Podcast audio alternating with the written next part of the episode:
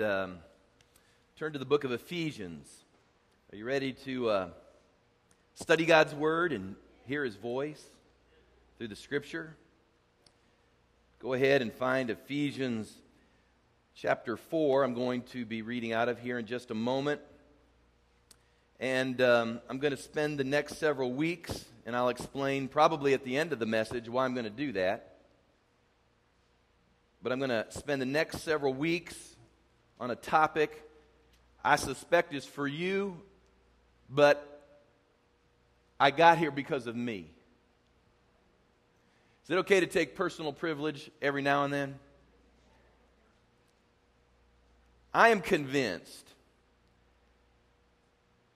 that at least, and I'm probably being conservative, that at least 90% of the population including Christian people, live at some level dysfunctionally. You ever have to deal with the public a little bit? You'd look at me and say, Really, that low? I don't know if we could put up a scale and rate you from 1 to 10 between minor neurosis and major psychosis. I believe that 90%, at least 90% of the population, well, let's just say it's just a tad bit crazy.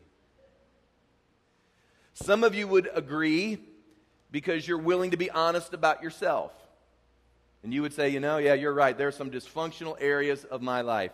Others of you would agree because you see it in everyone else but yourself. So I hope to reach all of you and help you in these next few weeks because I want to help me.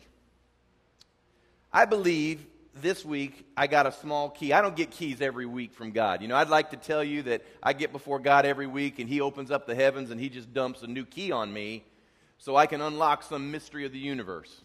I wish it worked that way. For me, I, I, you know, there can be really lengthy periods of time that it seems like God's silent. If you ever wonder why God's silent, it's because He wants you to walk out what He's already told you. You don't need another word, you need to do what He's already said. And, and, and, so sometimes you can go these lengthy periods of time and not hear much, and you'll walk by faith, and you're not doing anything wrong per se. And, and I wish I could tell you that God on a daily basis just drops us all keys, but that really isn't true, and it's not true for me. But there are those occasions where He does release a key. And what I mean by a key is a, a revelational insight. It's like this thing happens in you that says, That's the key. I'm, I'm getting it. I, I think I found one of the things I need in order to unlock where it is I'm trying to be. And, and I believe this week I got at least one little key and maybe one step closer to seeing what God would want to do in my life, and I believe in the life of each one of you and in the life of our church in an incredible way. In fact, it might be the key for some of you. This week I was doing some introspection. Some of you are good at introspection. I mean, I mean you, you analyze yourself all the time. And, and nothing wrong with that. But for some of you, we, you're like me, we need a little more introspection in our life. And so I was doing a little introspection, which is not the norm for me because I was dealing with a feeling. Any of you ever have a feeling that just kind of sneaks up on you from time to time? It's like you got through it, you got it settled, it was resolved, it was done, but then it's just like this sneaky feeling. And all of a sudden, this sneaky feeling arises, and it, and it sort of catches you at times flat footed. And, and, and there's this sneaky feeling that every now and then arises in me on occasion. And I could stand here and I could tell you so many areas of my life that there have been personal challenges, that there's been triumph and overcoming and victory, areas that absolutely are of, of, of, of, no significance to me. But what good is that to you? There's some sneaky feelings. Amen. And we've all got them. And uh, I'll just tell you, for me, the greatest stumbling block for me has not been now, I'm not saying these aren't areas that we all don't have to deal with. If you're a human being, we all deal with these areas. But some of these areas are not the major prevailing areas of challenge. So for me, I can look you in the eye and square up and say, lust, lust hasn't been this, this feeling that couldn't be overcome, at least in my life. You know, pride has been there. But, but I've pressed through some issues in the pride area. Money, power, all of these things certainly can challenge and tempt anyone. So we all know that, that we can't just walk around without being aware that these are issues that can challenge us. But the singular, repetitive, frustrating, sneaky feeling that lingers is unforgiveness. It's unforgiveness. Now, I understand you would say, well, what you, you're a pastor. Let me tell you, I have opportunity on a fairly regular basis to have to deal with the issues of forgiveness. You're right, nobody has to tell me, and probably nobody has to tell you that the fundamental teaching of Jesus is about forgiveness. But I want to share some things with you that uh, I just found out this week that were really helpful to me. And if I didn't just share it with you and kind of say to you, you know, this is a sneaky feeling, if I didn't admit that to you, then you won't admit it in your life. You know, I know the 70 times 7 stuff. You remember that verse? How many times do I have to forgive him? Seven? And Jesus said, no, 70 times 7. Some of us would count that up too. Jesus was saying, you know, you, you have to live in this thing. But, you know, I, I reached the fact where I began to understand that, that bitterness and unforgiveness, hear me, is sin. In fact, it is the greatest, most unaddressed sin in people's lives. That's right. I want you to get a hold of that. Think about that for just a minute. It is sin. Unforgiveness. Now let's just let's just talk about it because I don't want you to dodge or somehow duck out of this. I'm talking about feelings of bitterness. I'm talking about grudge holding. Anybody ever carry a grudge? How about vengeance? Doesn't really bother us all that much unless we start examining ourselves and we begin to ask ourselves what kind of quality of life we're living. The reason it doesn't bother us that much is because this is the sin that is easily masked with our plastic smiles and our decent manners. You could come in here today, shake people's hands, hug people's necks, smile on your face, act like the perfect Christian gentleman or lady, and you could be eaten alive with bitterness. And nobody would ever know. And the reason it remains in us is because of all the sins there are that we could enter into, this sin is the most justifiable. Think about it. It's not like other sins. You know, other sins really do. They hurt everybody and it can hurt it can hurt people in your family or in your relationship or it, it, it, can be a terrible sin that just just really disappoints numbers of people. But the reason this sin is the sin that gets away from us is because we can justify it. We were wronged. We were taken advantage of. Evil was done to us. It was unjust, it was painful, and you need to understand, Pastor, or you need to understand, God, this thing hurts. And if you could tell your story, and if you could stand up and let us all hear what it is that took place to you, we would all agree with you that your trauma was indeed all of those things. And then we begin to say to ourselves, hey, hey, I may have a little bitterness or I may have some unforgiveness, but it's no worse than the sins I see in other people's lives. I mean, I see their sins and God seems to be blessing them. I see the sins that are so evident in them and God seems to be using them and helping them. And, you know what? It seems to me on the, the Saffir-Simpson sin scale that it seems as if their sin's are a whole lot worse than my sin. So it seems to me, God, that if you can work with their egregious sin, what is so wrong with me holding on to mine? But the truth is, when everything in you wants to hold the grudge, when everything in you wants to point the finger, when everything in you wants to keep remembering the pain, I want you just to hear me right off the bat. God really does ask us to lay it all aside. Now, these next several weeks, I'm going to dwell on this subject. Now, I know we deal with this at Encounter, and Tracy has a powerful teaching at Encounter on the area of forgiveness. And I always know every time she comes up to it, she, she'll look at it and say, Man, there's so many things I could talk about, and we only have so much time. And, and so we try to hit the most impactful things we can. And those of you that have gone to Encounter and you've gone through that ministry, you've gone through all the things we've asked you to do with regards to forgiveness. But you know, I just, you know, I've been to 18 encounters.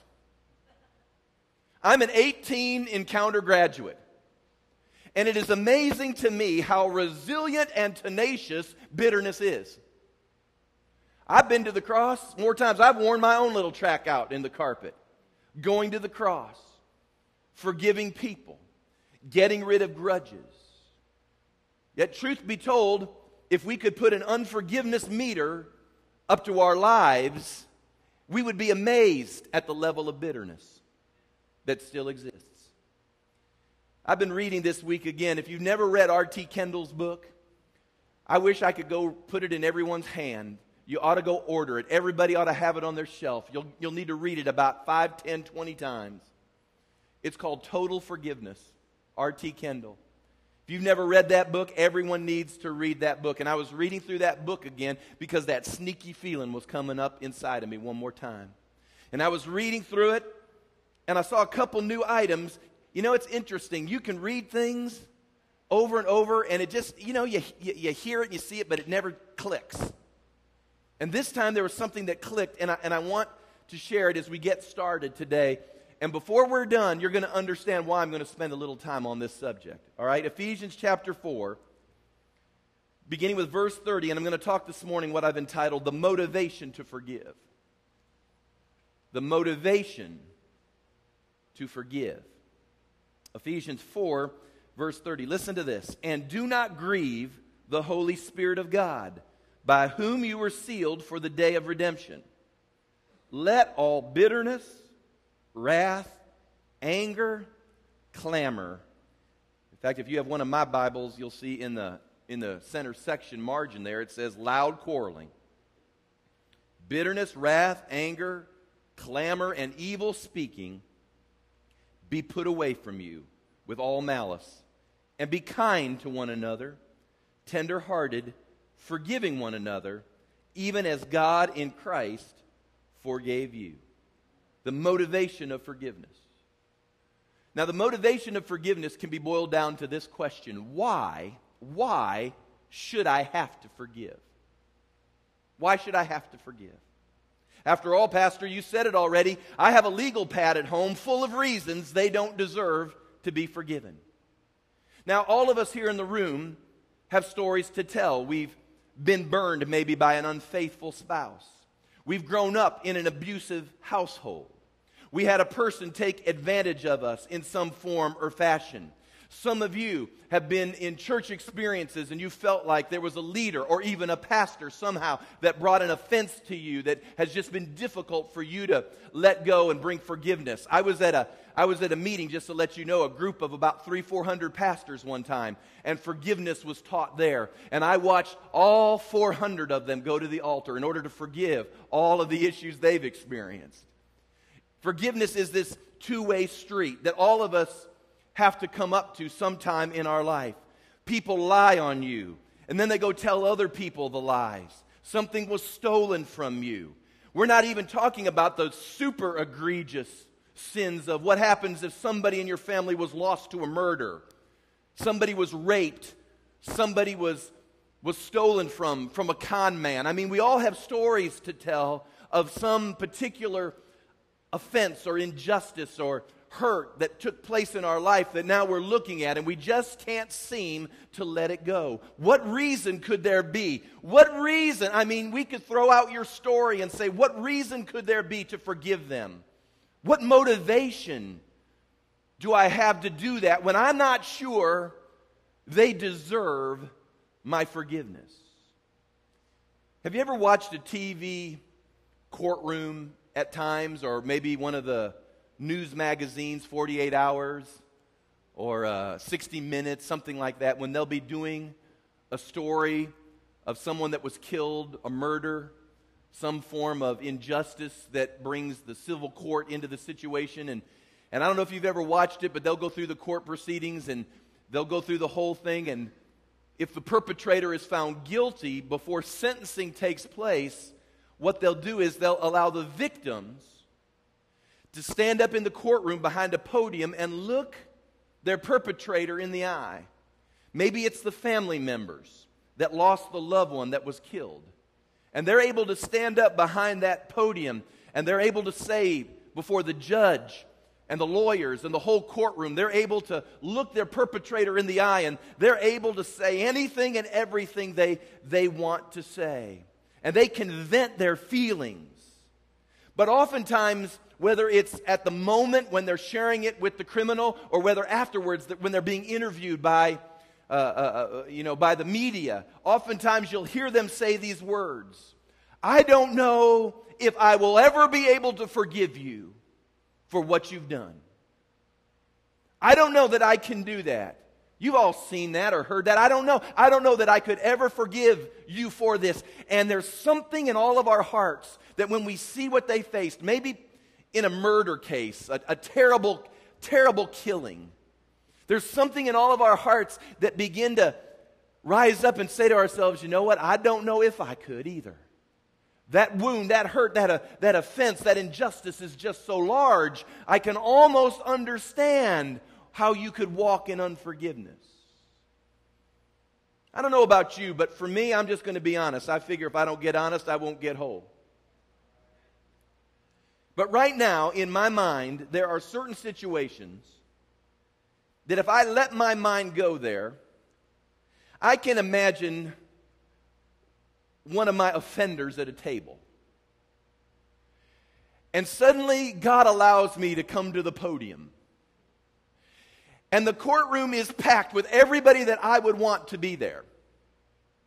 And He gives me all the time I need to stand at that podium and look them in the eye and say to them how I really think and how I really feel.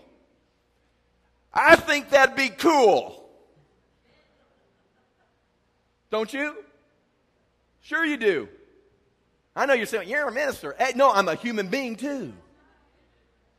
You don't think that tape doesn't roll around in your mind? We won't talk about how you've gone out and purchased the gun or got the baseball bat. That's how the tapes run in our minds. So, so what motivation, if that's how we think, what motivation do we have to forgive? Because if I forgive them, it seems as if that helps them more than it helps me. And the Lord reminded me of just a couple things. I want to share. There are two things you probably already know, but there's one thing that just really lit up in me that I really hadn't stopped to think about as long as I needed to. The first one is this the reason we need to be motivated is number one, it appeals to our self interest. Now, that sounds almost non Christian, doesn't it? But what I'm saying is this Jesus, on several occasions, looked at his disciples and he spoke things to them that really were in their self interests. For instance, he said things like, Don't judge, lest you be judged.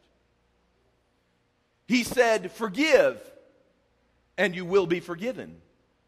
He said, Give, and it will be given back to you.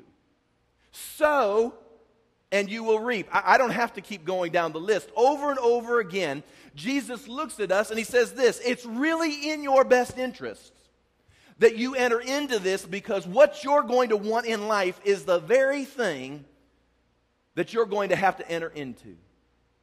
Most of you that have been to Encounter remember that we share with you the story in Matthew chapter 18, the parable of the unforgiving servant is what it's called. You know the story, I'll tell it super fast.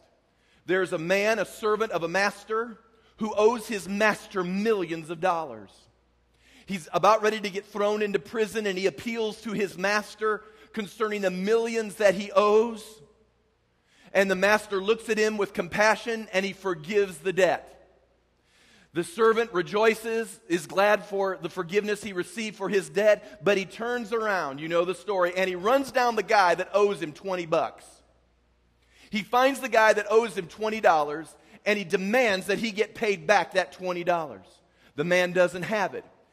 The servant that was forgiven of the greater debt now looks at the man who owes him and goes ballistic and sends him off to debtor's prison. The master hears about what was taking place, calls the servant back into his room, and he says these words. Listen now, this is Jesus speaking in the parable. He says, You wicked servant. Man, that leapt up in me. Because you know what? I never thought of myself as wicked. Are you with me? I, I, I, I mean, they're wicked. I can give you a list of wicked people. Me, wicked? Wicked? The master looks at that servant he says, You wicked servant, you've got to hear this today because this is the way I believe we're going to get free from some of this stuff. Is when we begin to understand how God begins to see some of this. That when we who have been forgiven our sins from the great sacrifice of Christ on the cross, and God has released us from our sins for us to turn around and hold a grudge. God looks at us. He looked at me and He said, You're wicked.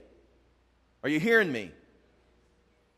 Your unforgiveness, your bitterness, your grudge is wicked, wicked, wicked. No, no, no, no, no, no. I, I'll tell you what, murder's wicked.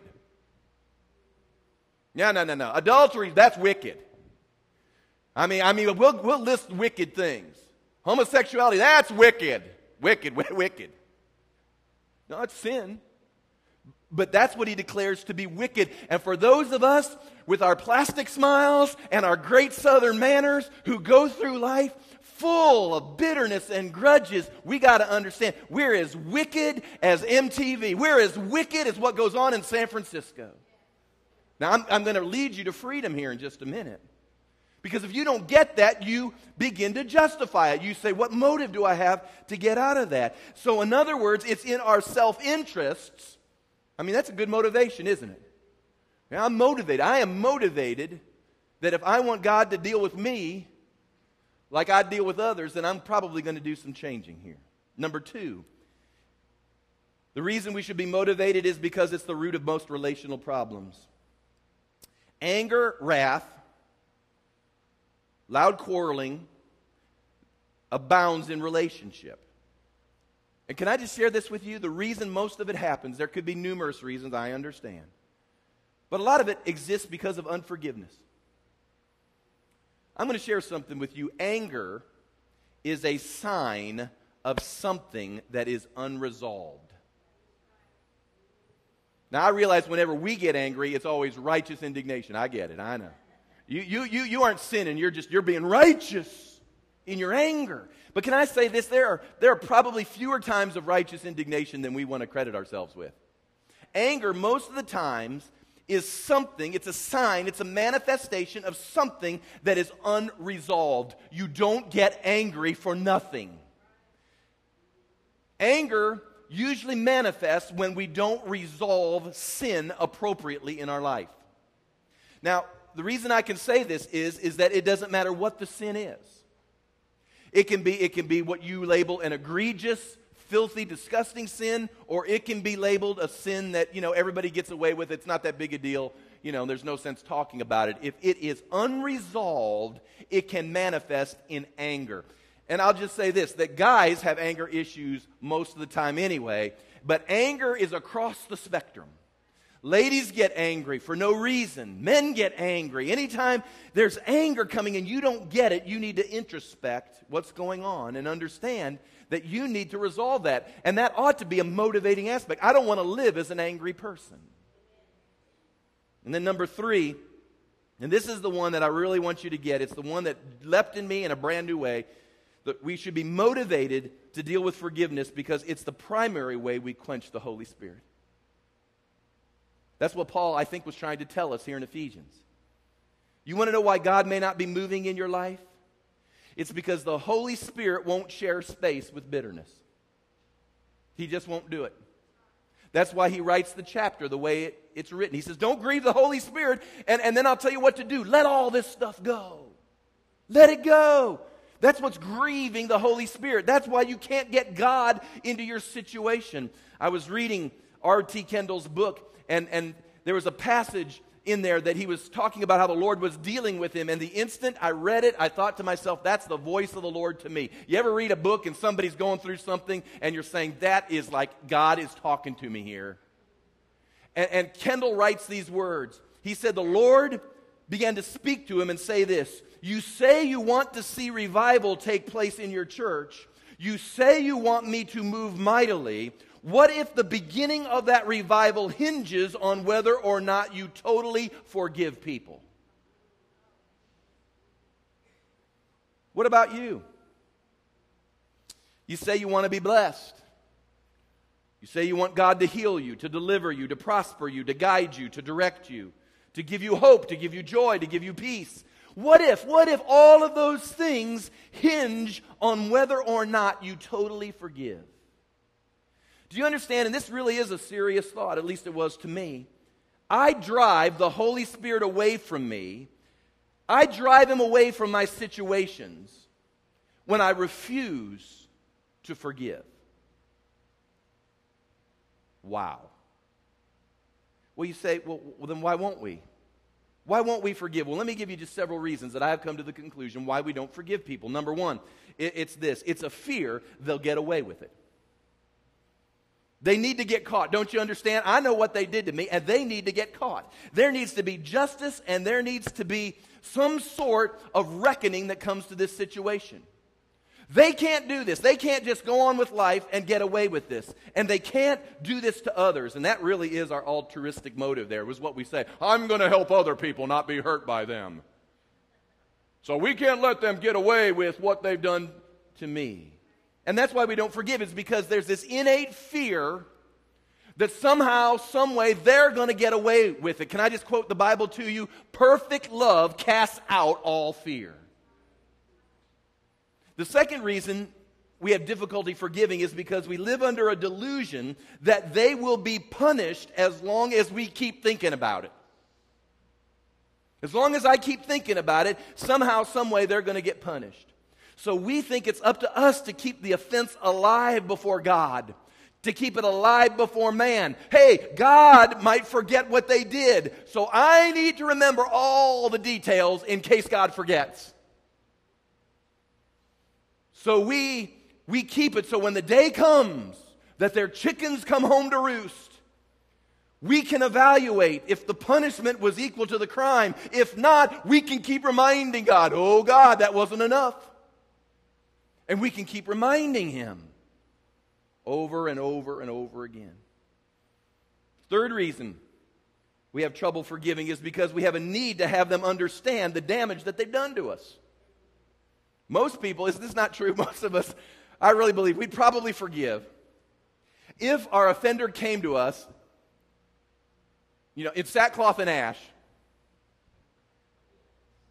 and they got on their knees, and they held our leg, and they began to weep, and they were to go, Oh, I see the error of my ways. Could you find it in your heart to somehow forgive me, a wretched scumbag of a sinner? Oh, yeah. Well, of course, we know enough to know we go,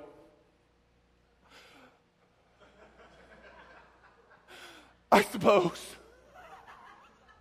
I suppose we could I could forgive you. I suppose I suppose you've learned your lesson. And then, of course, we'd go gossip about how they came to us and acknowledge they were so wrong. I'm, I'm going to set you free right now. That is never going to happen. Can I just say this? I'm setting you free. The vast majority of the time, your offender will not even see it the way you see it. Then that, that, I just hope you get set free with that. Because you're really thinking if you hold your breath long enough, they'll see it like you see it. And the answer is nope, they're never going to see it like you see it. In fact, it is rare, it is a rare thing to see people ask for forgiveness. There have been times I've looked people in the eye and I've had to pick up a phone and I've had to say, will you, I'm sorry, will you please forgive me? It is so amazing to listen or to watch people on the other side. They don't even know how to handle that because so few people ever do that. So don't, don't expect someone to come and do that for you. Now, now, you can live not forgiving. You can live with your bitterness and you can live with your grudges, but you cannot live that way and expect the Holy Spirit not to be aggrieved. And in the next weeks, we're going to go a little deeper. I just, I just, I'm going to share with you at the end why I'm going to go a little bit deeper, but I'm just telling you that this, this is such an important thing for us to get a hold of.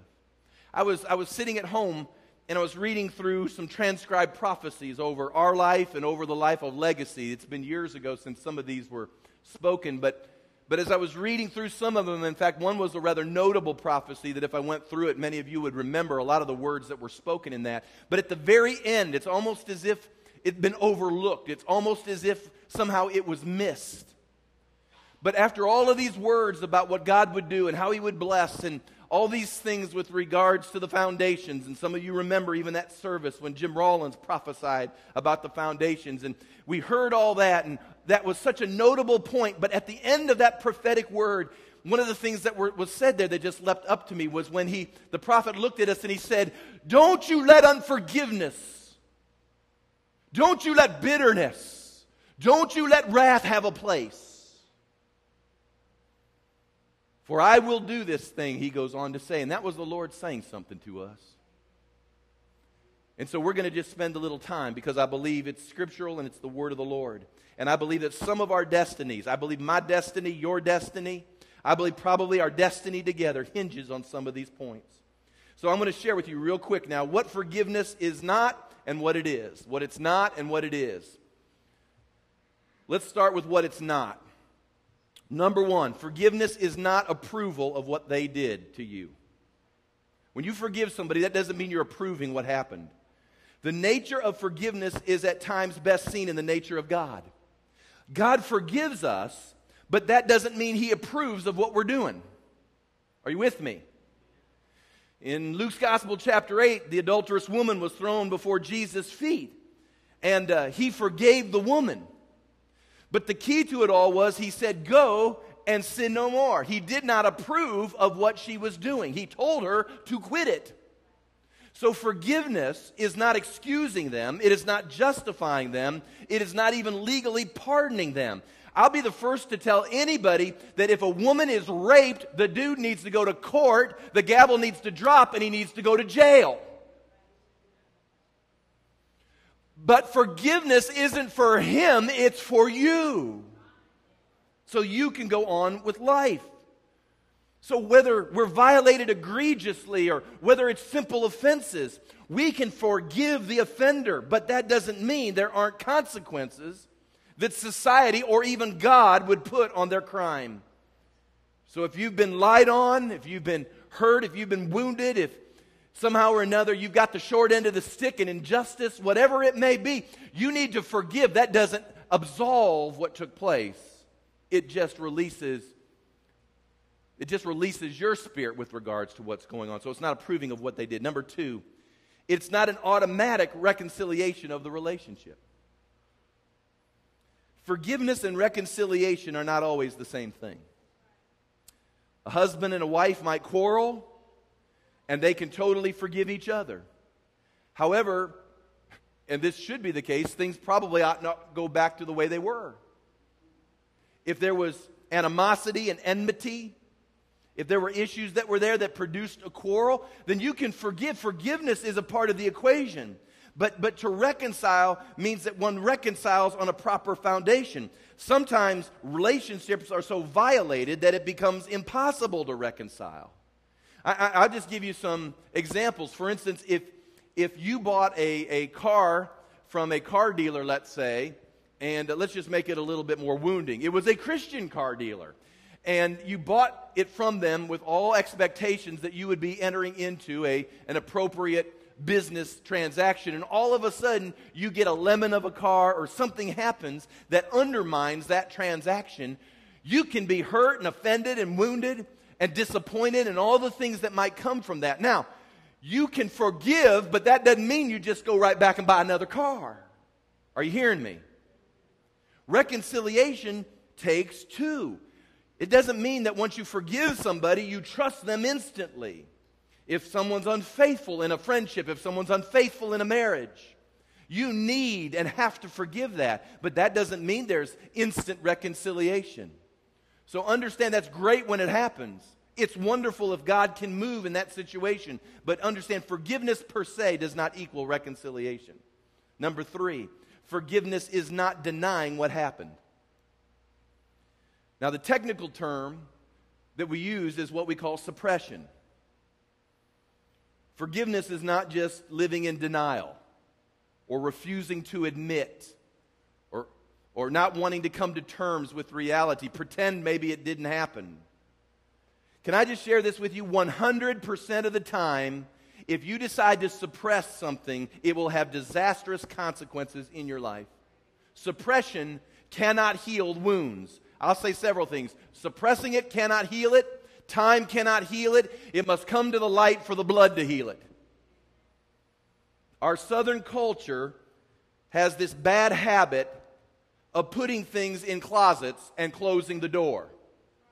If closets were opened in some of our southern genteel families, things would fall out of that thing that would make the whole southeast of the United States radiate red from the blushing. We just don't talk about that. We don't put that in public. We just, we just shove it all in the closet and close the door and we just act southern and we are dysfunctional. There are people right now, they live in fear. It's a fear. If my closet opens, people will know. And that's such a lie of the enemy. If your closet opens, you could be set free. But the enemy's convinced them no, keep it closed, keep it quiet. Denying what happened, that's, that's not forgiveness. And number four, it's not forgetting that the event took place. You will probably never forget the event that produced whatever trauma it is in your life that is the root of your bitterness or your grudge holding. You will probably never forget that event. But forgiveness doesn't say I, I, you have to forget the event. Forgiveness removes the power of the event from your life. Time won't heal you. But time does one thing, I will say this it has the ability, as you walk in forgiveness, to begin to fade the memory. The reason the memory is still so clear is because we keep bringing it up, bringing it up, bringing it up, bringing it up, bringing it up, bringing it up. And even if we don't bring it up, it's brought up in the tapes of our mind because it's not been resolved. And so it's still as crystal clear to us as the moment it happened. In fact, it's, it's, it's really got more power because you're thinking of all the things you could have said and all the things you should have done and all the ways you wish you would have handled it. And so it's got even more power associated with it. And, and, so I'll just give, let you off the hook. You'll never forget the incident. Forgetting, forgetting abuse or forgetting a trauma or a divorce or, or, or a murder or a rape or, or any type of criminal activity, forgetting that, having a gun stuck in your face. I mean, forget, you're not going to forget that, but here's the good news the power of the event can be broken. The power of that event can be broken. If you choose, choose to forgive. Let's talk about what it is. And I'm coming really down to the end this morning. What is forgiveness? We're going to spend a number of weeks, like I said, on this. Number one, a choice to destroy the scorecard. A choice to destroy the scorecard. God isn't going to come sovereignly and rip that scorecard out of your hand. What do I mean by the scorecard? 1 Corinthians 13 5 says, Love keeps no record of wrongs. Why do we keep track of that? Why do, why do we keep our scorecards? Why do we keep track of the times we're offended? To use them. That's why you keep track of it. You want, you want to know the score. And so you keep it so you can use it, so you can prove what happened. You can waive it. I've got the proof. I remember the details. If you doubt me, just ask me. That's one of our fears. We fear someone might ask us and we'll forget the details. Not realizing that if we would just forgive, that begins to fade and the details won't matter anymore. Many marriages would heal overnight if both parties would have a scorecard burning party. If you destroy the card before it roots in your heart, then bitterness has no chance to grow. I'm not saying it's right, but I'm just like every other human being. There are times Tracy and I have been in a fight, and I'll be in the middle of that fight, and I'll say this inside I wish I had a yellow pad and had written down everything. Because she remembers everything, you know. I just. I'm going to start keeping a yellow pad in the top drawer where my socks are, and when something goes wrong that I let go by, I'm just going to write that down because there's going to come another fight someday, and I'm going to have my.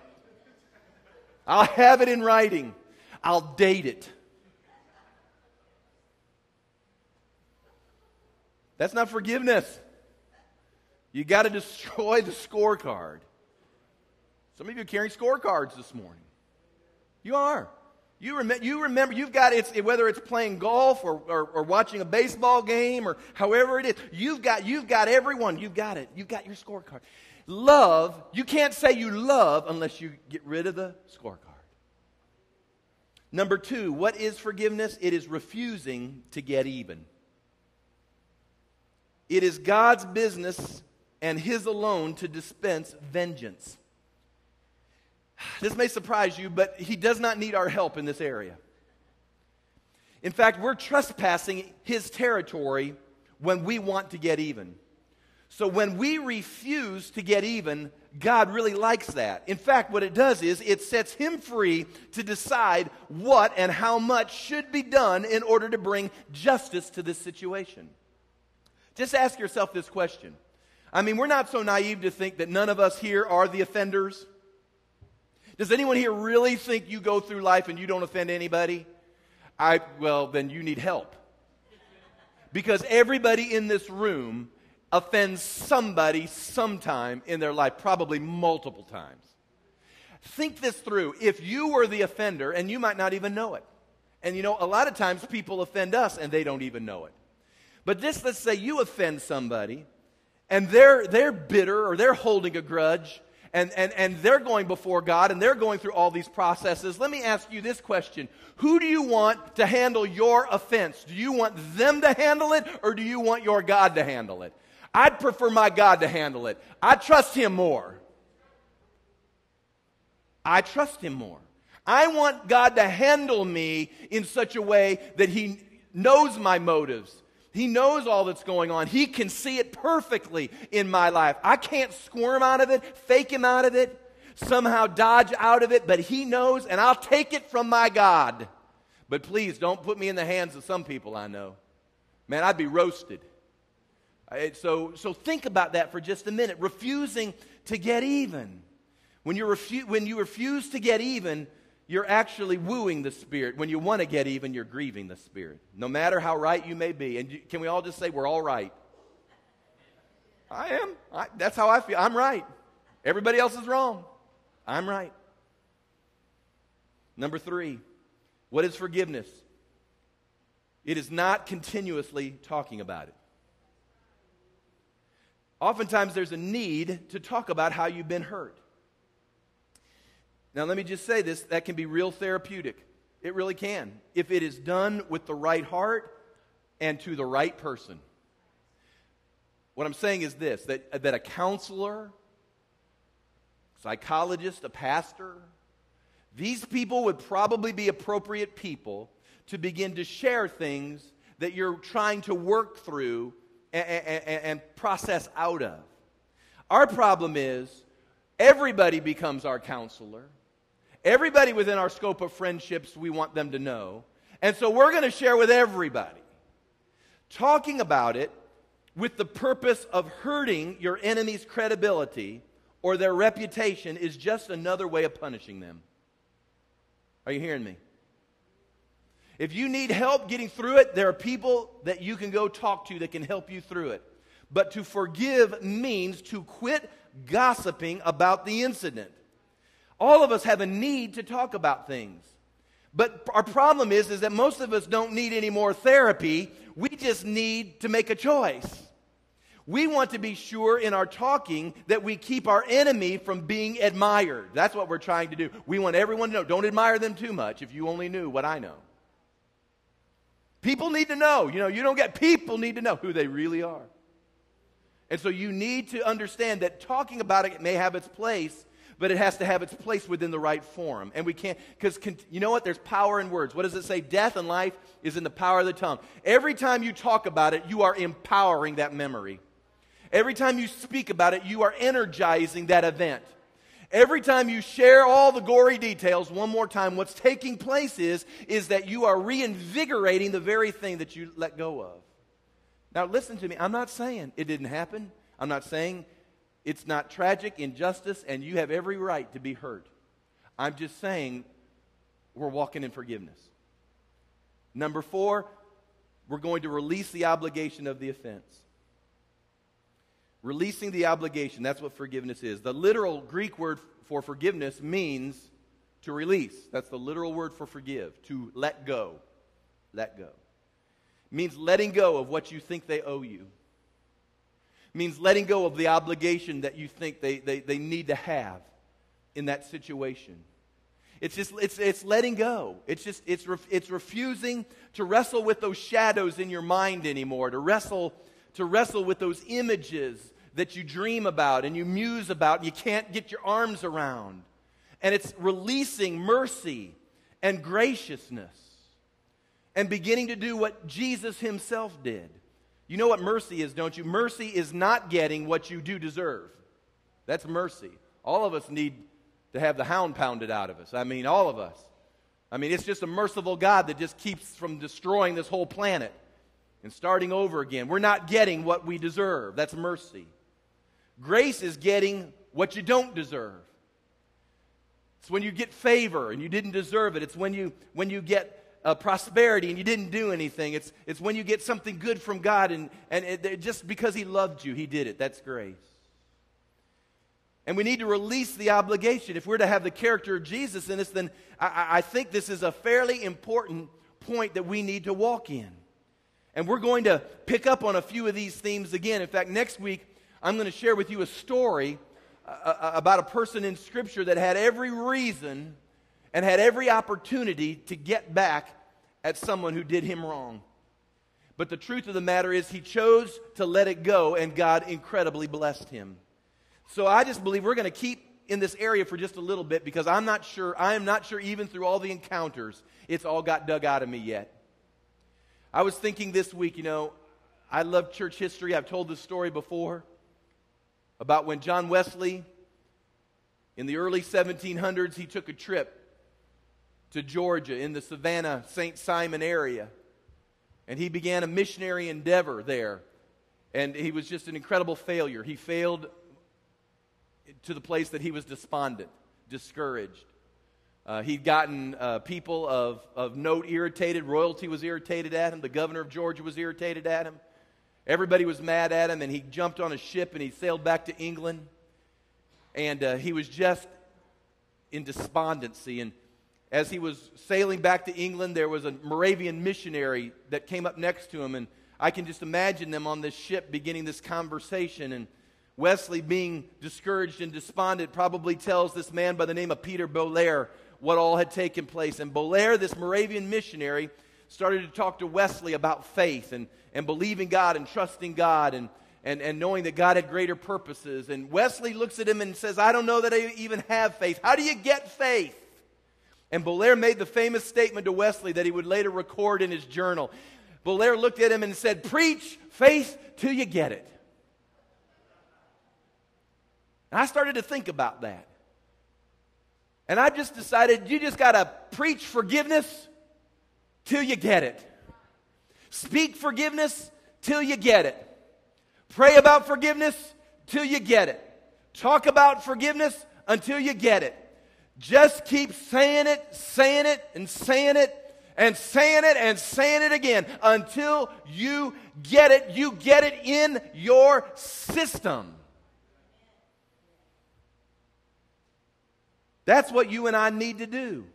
We need to just tarry. We need to tarry here. I believe that there is such offense in people that we just need to tarry under the spirit of forgiveness for a while and let it soak inside of us. You, some of you right now, I can tell you this, and there are others that are away. They need to soak in the spirit of forgiveness, both for themselves and for others. And Trace tells a powerful story at Encounter about how God dealt with her. And if you've never been to Encounter and heard that story, you just need to come to hear the story. She wasn't required to forgive. And if you think that you don't have to forgive until somebody asks you for it, then to be candid, that's a deception. Jesus forgave his offenders as he hung on the cross. He didn't wait until all the Romans and all the religious system gathered around and said, Forgive us, forgive us, O Son of God. He said, Father, forgive them, for they don't know what they're doing. They don't know. They didn't, he didn't have to wait until we all got it to forgive us. He said they don't have a clue as to what they're doing. And yet, as he hung on a cross, he was dispensing forgiveness. He didn't wait, he just dispensed forgiveness. And this is what I want to do this morning. There's going to be a lot of weeks where we'll probably do all the lift them up, let them go, and all those stuff that we have done at times. But this is what I want us to do this morning because it's the point that I think was the revolutionary, revelational thing in my life, and that was have you recognized bitterness in your life? And are you ready to come to the place where you acknowledge it as sin? And realize that if it remains there, you are stiff arming the Holy Ghost out of your situation.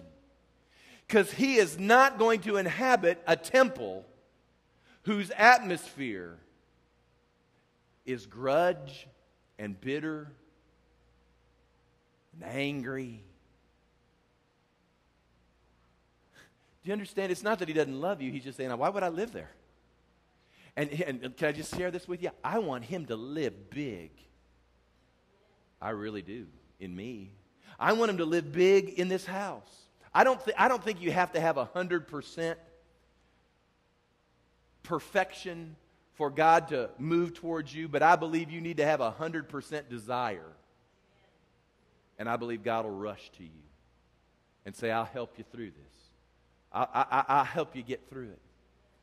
And, and we're just going we're just going to soak under the spirit of forgiveness. Is that okay? You, can I just say this? You may be saying today, well, I think I've gotten through everything. And that's great. If you've gotten through everything in life, then that's great. I'm not trying to, to reopen an offense for you just to participate. But, but I can tell you this there are times I thought I've been over things a thousand times. And man, it'll come up. And I go, wow, that thing, that thing just won't die. I mean, it's like Jason on Friday the 13th. I mean, he just, it doesn't matter how you kill him, he keeps jumping up. Are you hearing me? That's your Jason. That's your masked, your masked tormentor. He just keeps coming. It's time, it's time to get rid of him. In Jesus' name. Amen. Stand with me, will you?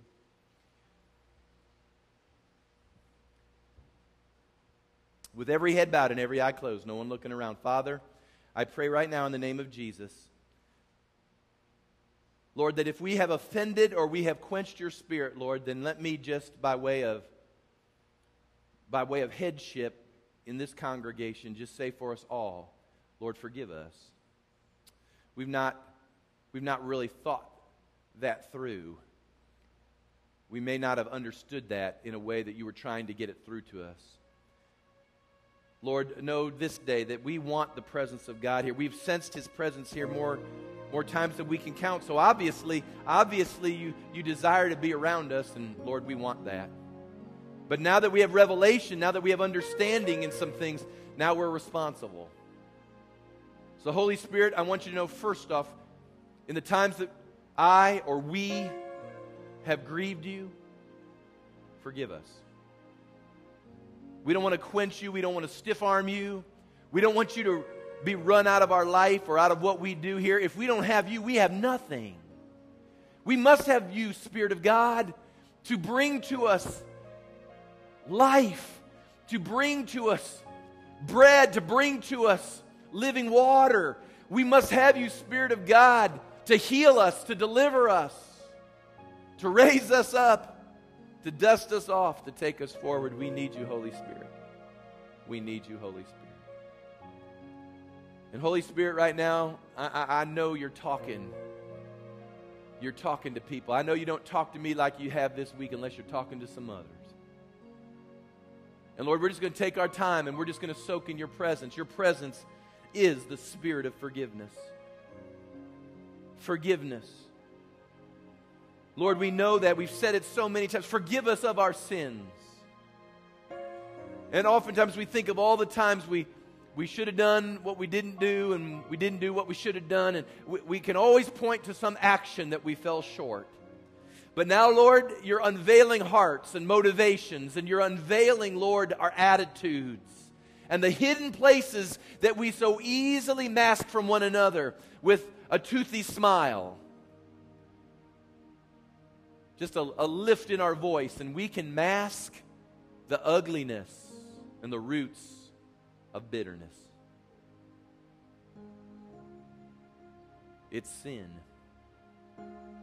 It's sin. It's, it's as much sin as if we were practicing the most despicable thing we could think of. It's sin. That ugliness inside, Lord, is grieving you. And Lord, not only is it grieving you, which is number one priority, but Lord, it's killing people. It's literally eating them alive. I, I, I hear that picture as Tracy tells it of, of carrying that dead body on a person's shoulder, and, and, and the maggots are eating it alive until it starts eating us alive. Oh, people are being eaten alive. It is time to clean it out. Lord, work it starts in us. I don't know if you'll ever get to them, but all I can do is leave them in your hands. You're working on me. And with every head bowed and every eye closed, this is how we do it. And, and I don't apologize. I know you could do it in your seat where you're at. You could get in the car. You could listen to the tape again. You could download it from iTunes. I understand that. But why not right now? Right now in the house of God, where the spirit of forgiveness is hovering here at the altars of the church. Why don't you why don't you bring that offense and why don't you bring that grudge? Why don't you bring that bitterness right now and let the Holy Ghost right now begin to saturate and soften that thing until it breaks out of your life? Are you sick and tired of being eaten up? You're just eaten up. I'm not I'm not giving perpetrators an out. I'm not giving criminals an out. I'm not giving your offender an out. They're wrong. Let's just stipulate. Okay, they're wrong. They're wrong. They're wrong. They're wrong. I'm not dealing with how do we deal with them. I'm dealing with now how we make you whole. How do we make you whole? How do we make you whole?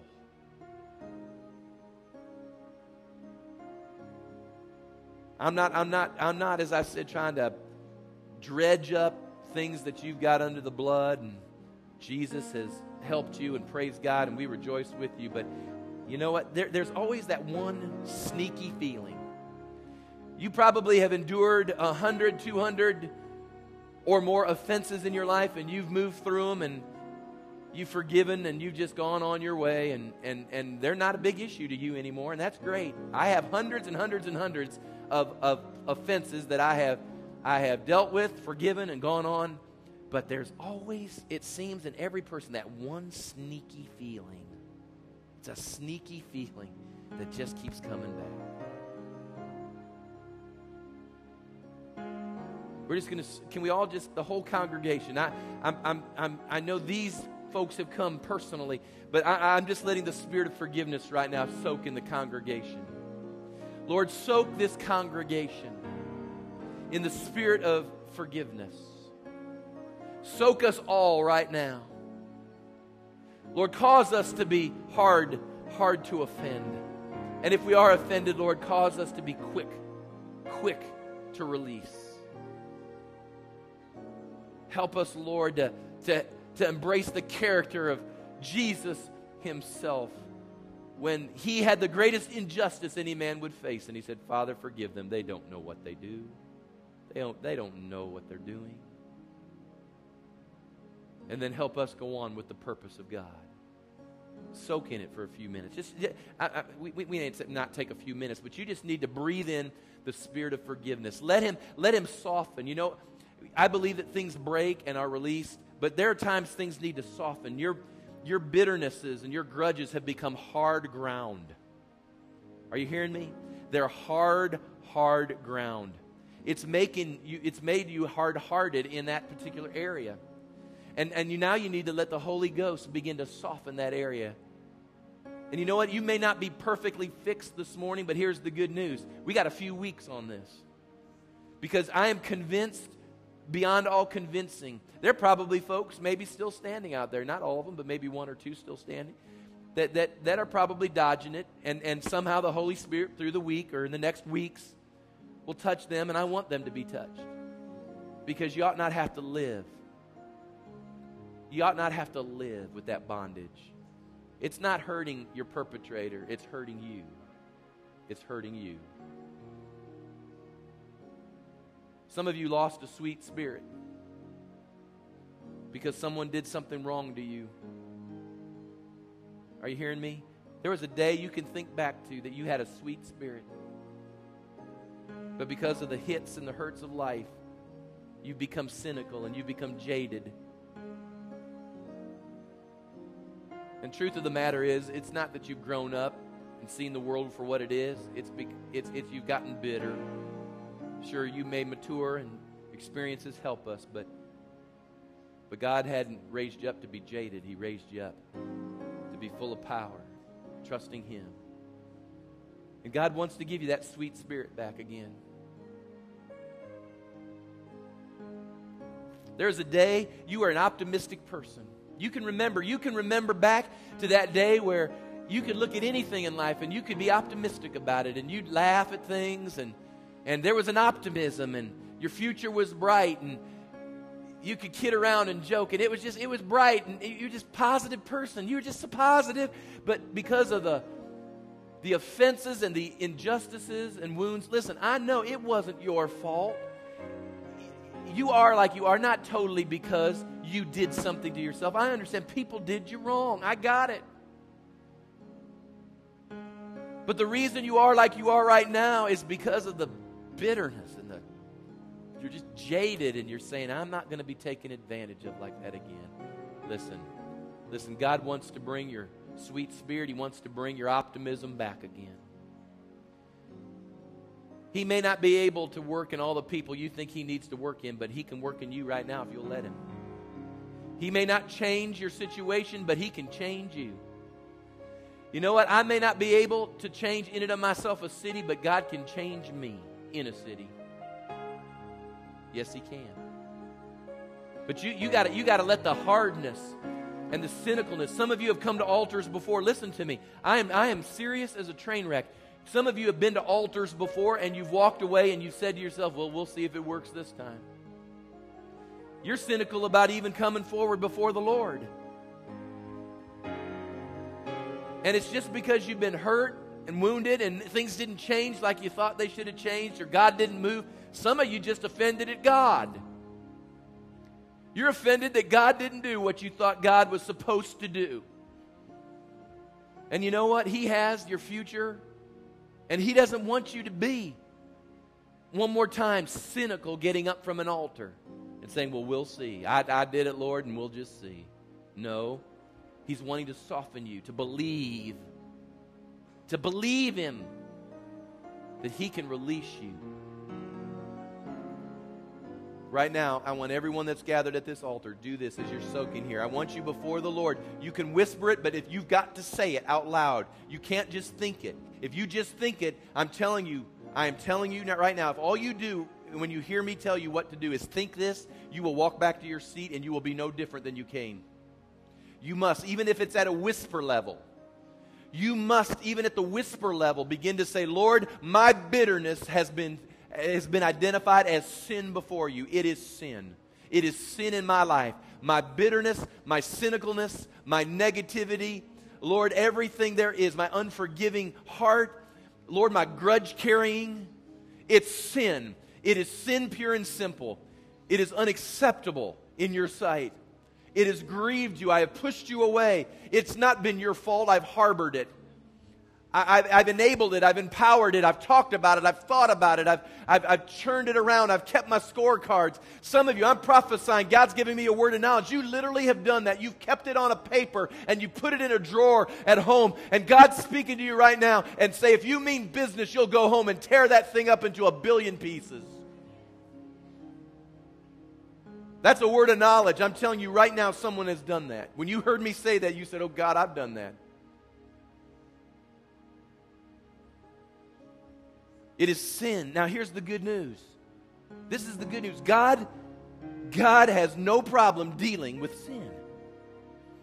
It says where sin abounds, what does it say? Grace doth more abound. That's the good news. The good news is that as you confess your sin, He is faithful and just to forgive you your sin. Isn't it great that God isn't a grudge carrier? Isn't it great that we don't have a God that sits up there and says, We'll see? Boy, I'd hate that. I'd hate that He would look at me after I came to Him and after some of you have come down, put yourself on the line by stepping forward, and, and, and now God says, Well, we'll see. I don't know if I'm going to do it, if I'm going to forgive you this time. I don't know. We'll see.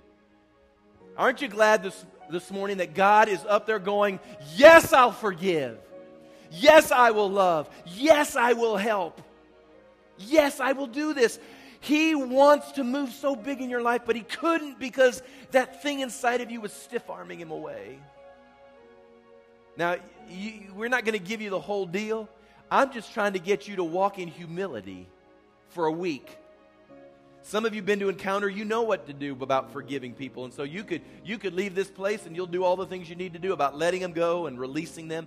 And, and if you've come and you don't know everything, you can begin by just saying, Lord, I choose to forgive, I choose to forgive, but we'll teach you along the way. But you've got to be here. You can't say, Well, I, I think I got it all. No, you don't have it all. I've been walking with God for over 30 years, and I'm just telling you, I didn't have it all. So I'm gonna I'm gonna believe. I'm gonna believe for us all. God's going to set us free. There, I, I tell you what I believe. I believe somehow or another, His Spirit is going to be released in our ranks in a greater portion than it's ever been before. Can you imagine? let's just say those of us that are gathered here, think about this for just a minute. Can you imagine just us who would admit, think about all the resistance to the Holy Spirit that's coming down right now? All the resistance to God's presence that's being broken right now just because we said this was sin. And we put it in the light and as we walk in the light as He is in the light, His blood cleanses. So say it right now. Just if you haven't said it before, the Lord, say it right now. Even if it's whisper voice, but you got to say it out loud. Say, Lord, this bitterness is sin. Just get it out there. It's sin. It's it's ugly. It just come on. You say it before the Lord right now. You just say. Everybody's saying it, so you're just joining in. It's just ugly. It's ugliness. I'm seeing how you see it. It's just ugly, ugly, black. Ah, yuck darkness. And Lord, I, I, I renounce it in me. I renounce it. And Lord, I receive right now the spirit of forgiveness. Lord, just as you've forgiven me, now I can obey the word and forgive others. I can't do it on my own, I know that. But with your help, and you will help, I'm entering into that. Thank you, Lord, right now. Thank you, Lord. Thank you for a sweet spirit in this place. It's a sweet spirit. Holy Spirit, would you just stay amongst us these next four or five weeks? Holy Spirit, I really ask you to help us in this area. Unmask this inner junk so that we can be whole people to a, to a city, a region, and a world that desperately, desperately needs to be whole. Lord, I just say, seal the work in these people. Let them experience love. Let them experience peace. I declare peace over some of you right now. You've never had it, or you've lost it and it's coming back. You know why peace is coming back? It's because the Prince of Peace, his presence is coming back. Every time you lose peace, let, let, if this is an area of your life, every time you lose your peace, it's because you're starting to generate those thoughts again. Peace will go the minute you generate those thoughts, it'll leave you. But peace is coming back. because you're letting it go and God's coming back in. Lord, seal that now. Seal that awareness. Help us not to forget and lose what it is you've done this morning. Lord, we want these people to have an abundant, successful, great life. And Lord, I believe you started them on this path. You started this church, Lord, to do exactly these things. So, Lord, we embrace all of it this morning as we say one more time, we love you a lot. Can we all say, We love you a lot, Lord? We love you a lot. We appreciate you. You're the best. And Lord, we dismiss now, knowing your presence is with us in Jesus' mighty name. Can you give them a big hand clap and say, So be it and amen? Praise God. Praise God. Amen. Then it, then it, it just it feels good to let go. It just feels good to let go. Turn around to two, three people though. You shake their hand or hug their neck and and and and just say, God's good. His presence is here. He's got a great plan for you. And it's going to come to pass. Amen. I hope I see you in the middle of the week. God bless you. If not, we'll see you next Sunday. You are released. God